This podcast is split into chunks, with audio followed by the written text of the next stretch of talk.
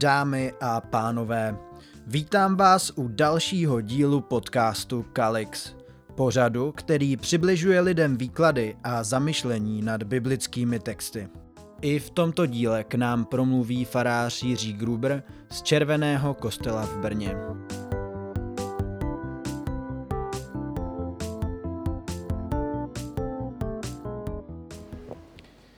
Text našeho dnešního kázání je pokračování toho oddílu, který bratr Dan četl eh, před chvílí, tedy Matouš 3. kapitola a nyní od verše 13. do verše 17. oddíl nazvaný Ježíšův křest. Tu přišel Ježíš z Galileje k Jordánu za Janem, aby se dal od něho pokřtít.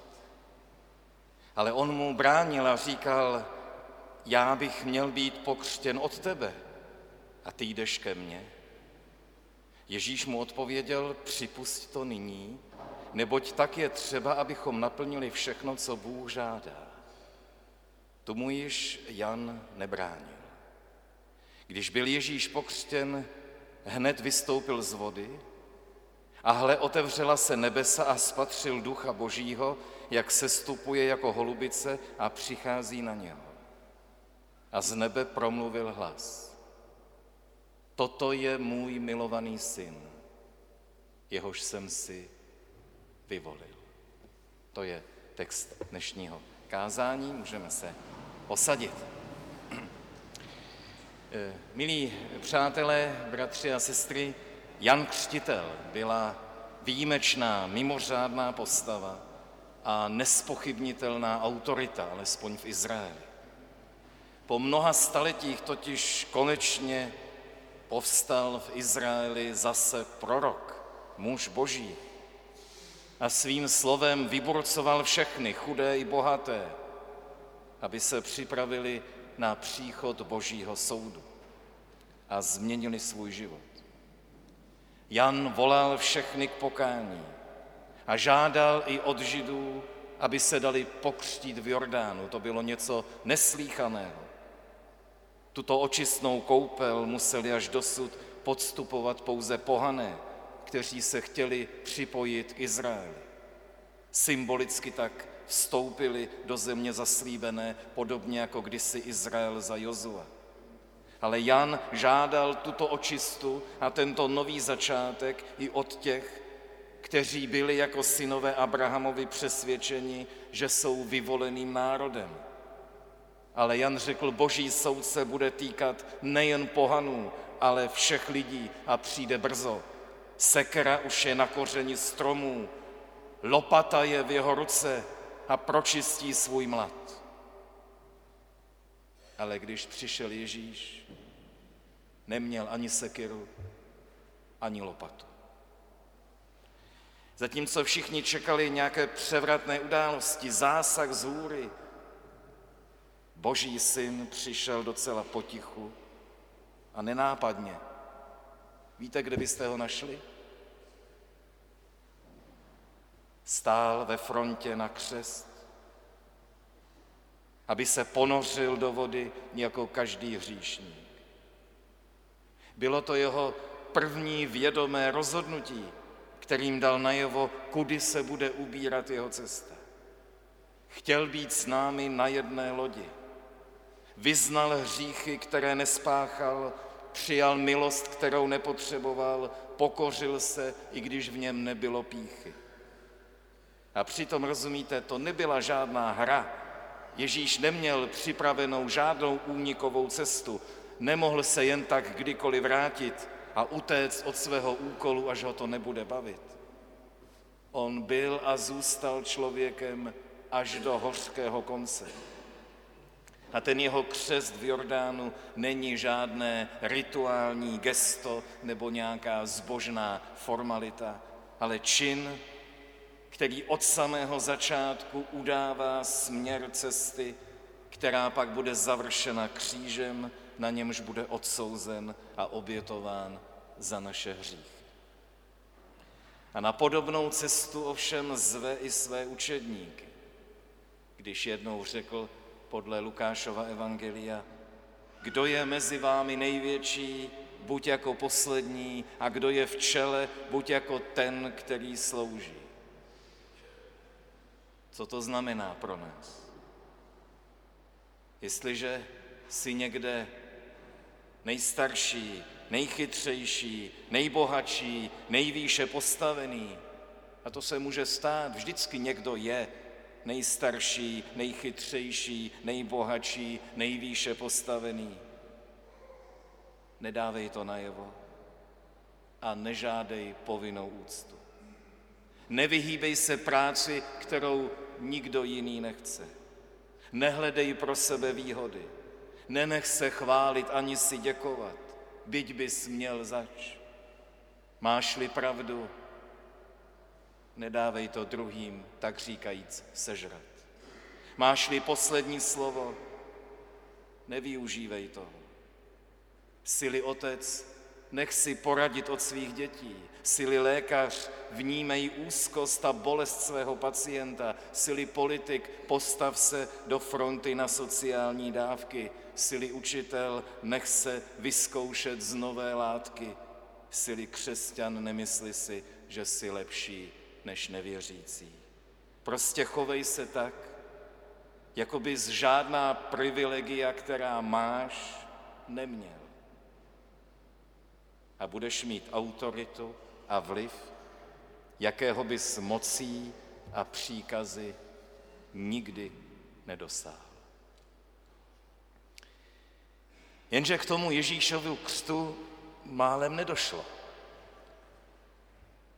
Jan totiž poznal, kdo k němu přichází a rozhodl se, že vyřeší svůj vlastní problém, který vystihuje lapidární otázka, kdo pokřtí křtitele.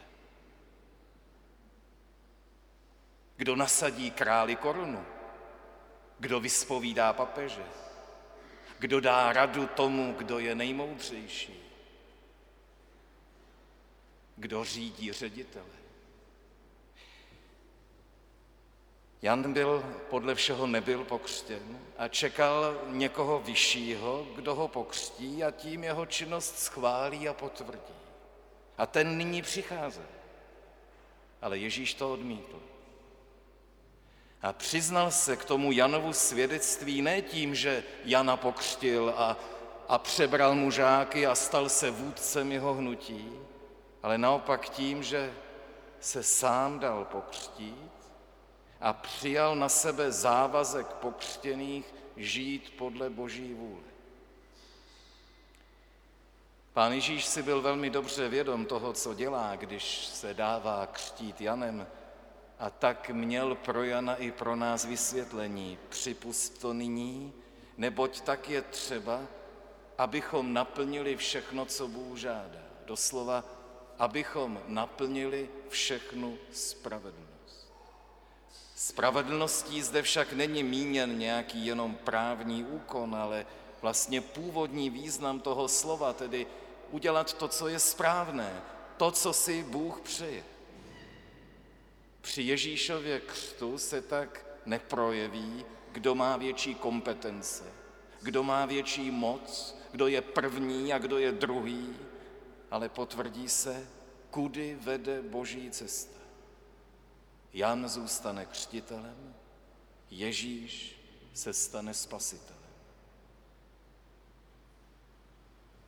A tak tomu má být i mezi námi. Nejde o to, kdo je víc. Nejde o to, kdo z nás je důležitější, potřebnější, slavnější. Každý má své místo a svůj úkol v božím plánu. Jestliže chápeme život jako naplňování boží vůle, pak není malých nebo velkých rolí. Každá je stejně důležitá, každá je stejně slavná, každá je stejně nenahraditelná. Ten Ježíšův respekt k Janovi, kterého velmi snadno mohl zastínit, překročit, nahradit, odstrčit, je ukázkou toho, jak si máme předávat funkce, úkoly a práce. Jestliže ani Boží syn nesestoupil rovnou z nebe, ale nejprve se ponořil, Dal se pokřtít od svého předchůdce, který mu připravil cestu. Pak ani my nikdy nezačínáme od nuly, ale jsme velkými dlužníky, jsme žáky těch, kteří tu žili a pracovali před námi. Hlavní zvěst našeho oddílu pak je na samém jeho závěru, kdy se nad Ježíšem otevřelo nebe a Duch Svatý se snese jako holubice a z nebe zazní Boží hlas. Otevřené nebe a Boží hlas byl tehdejší literární prostředek, díky němuž se čtenáři dozvěděli, co by jinak nepochopili. Nebe se otvíralo, když nějaká událost byla božím znamením, božím zjevením.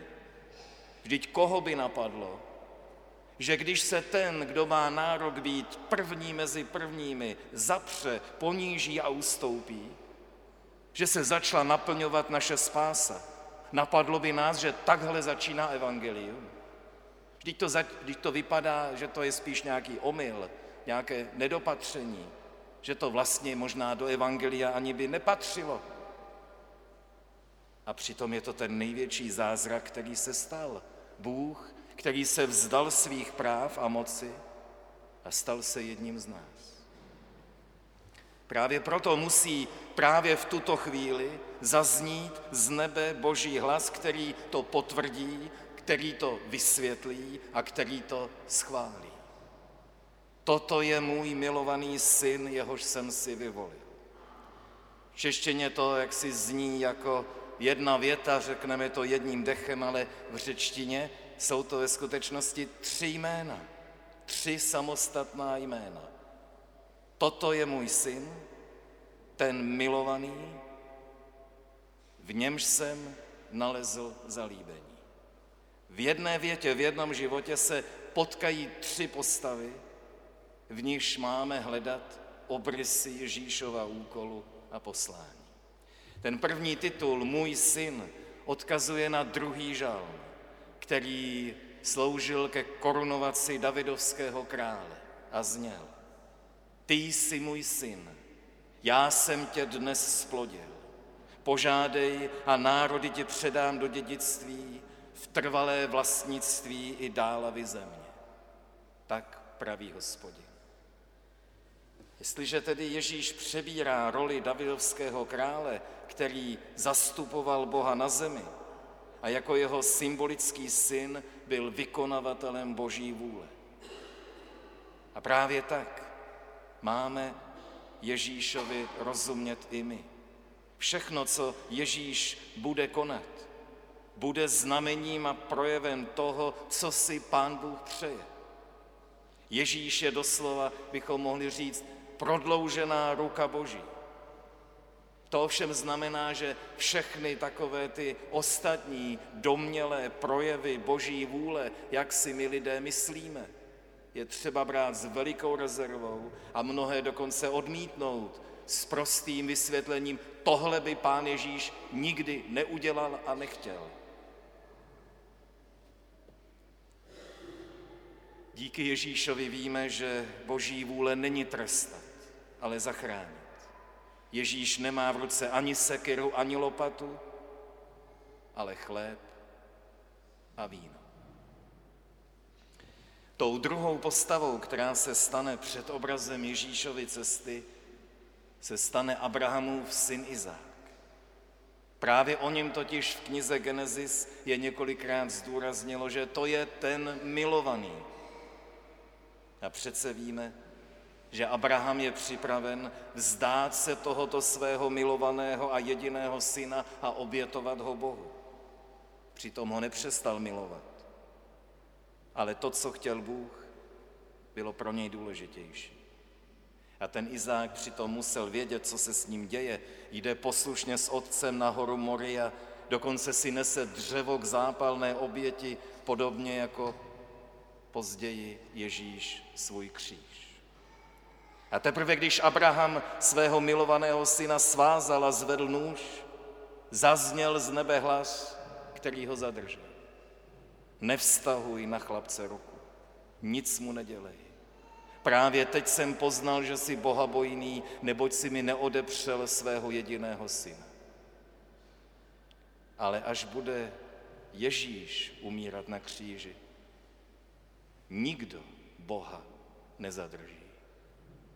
Neboť Bůh nad sebou nemá nikoho, kdo by z něj sněl břemeno věrnosti. Nebeský Otec tak obětuje svého milovaného syna. U Abrahama víme, že Bůh byl důležitější než milovaný syn. Ale kdo byl pro Boha důležitější než jeho milovaný syn Ježíš? Každý z nás.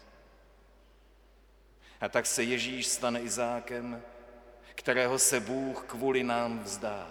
Když umíral na kříži, nebyl Bohem opuštěn, byl stále milován, stejně jako Izák. Ale ještě víc Bůh miloval svět. A proto dal svého jediného syna, aby žádný, kdo v něho věří, nezahynul, ale měl život věčný. Ta třetí postava, na kterou Ježíš naváže a jejíž poslání naplní, je onen boží služebník, o němž svědčí prorok Izajáš, jak jsme četli v úvodu bohoslužeb. Zde je můj služebník, jehož podepírám, můj vyvolený, v němž jsem našel zalíbení. Vložil jsem na něho svého ducha, aby vyhlásil spravedlnost národů. Nekřičí a hlas nepozvedá, nedává se slyšet na ulici, nalomenou třtinu nedolomí, nezhasí knot doutnající, soud vyhlásí podle pravdy. Nebylo zcela jasné, koho tím služebníkem prorok Izajáš míní. Podle všeho měl na mysli Izrael jako celek. Alespoň Izrael si to o sobě myslel a dodnes myslí. Ale evangelista chce říci, že tak jako Ježíš převezme roli královského syna a vykonavatele vůle Boží, tak jako převezme roli milovaného Izáka a půjde až k oběti, převezme také roli božího služebníka, kterou až dosud nesl Izrael svým svědectvím mezi národy. Tedy všechno to, co Bůh očekával od společenství vyvoleného lidu a čeho se nedočkal, toho nyní naplní a vykoná jeho služebník, který se dal pokřtít v Jordánu spolu s ostatními hříšníky. A každý, koho Ježíš povolá do společenství svých učedníků, stane se pak novým Izraelem, novým lidem božím, který už nebude uzavřeným a výběrovým společenstvím, ale otevřenou rodinou, kam budou přijati i všichni ti nalomení a dohasínající. Bude to společenství, kde nikdo nebude na nikoho křičet ani mu poroučet, nebude tam rozhodovat hlas ulice ani většiny, ale společně budou hledat pravdu. Církev už nebude ohraničena pokrevním příbuzenstvím, ale pouze věrností Ježíšově cestě. A proto se může stát, že sekira bude přiložena ke kmeni, který neponese ovoce, a Bůh si povolá nové syny a dcery z těch, kteří byli dosud hluší jako kámen. Ale právě tím je církev živá, tím je boží, stále se obnovuje, stále se rodí. A když se pak nebe opět zavřelo, snesla se holubice, která evangelistovi slouží jako viditelné znázornění ducha božího. A je důležité, že je to právě holubice, že to není třeba orel nebo sup. Až dosud se totiž všichni proroci božímu duchu bránili.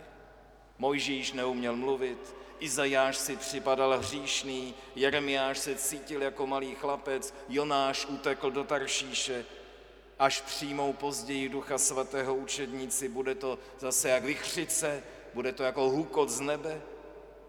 Pouze Ježíš přijal Božího ducha klidně, tiše, bez námitek. Tak, jako když se pomalu snáší holubice. I on se bude jednou modlit, Otče, odej mi ode mne tento kalich, ale pak dodá, ne jak já chci, ale jak ty chceš.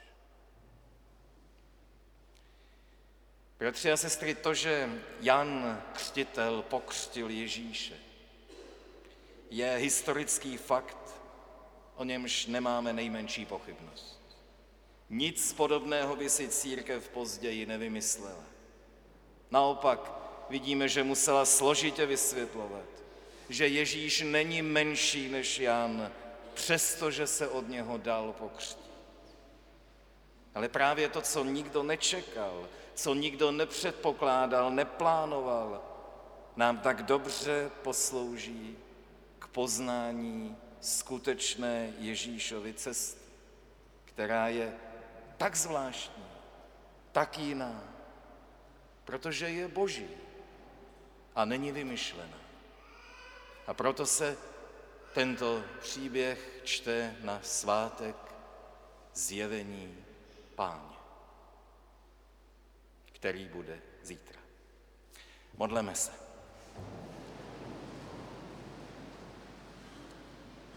Pane, nauč nás chovat se tak, jako bychom byli poslední, i když mnohdy máme nárok být první a slavní a nejlepší. Braň nás před pokušením píchy a touhy pomoci. Dej, ať jsme první v práci, první ve službě, ale poslední při rozdávání odměn a různých výhod. Amen.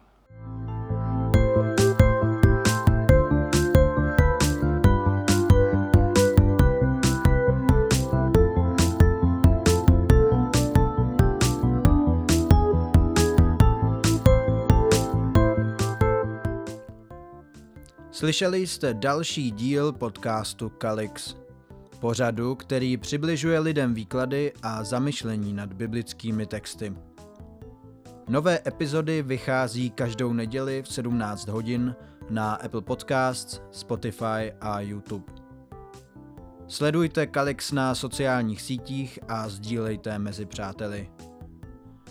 Děkujeme, že nás posloucháte. Za týden naslyšenou.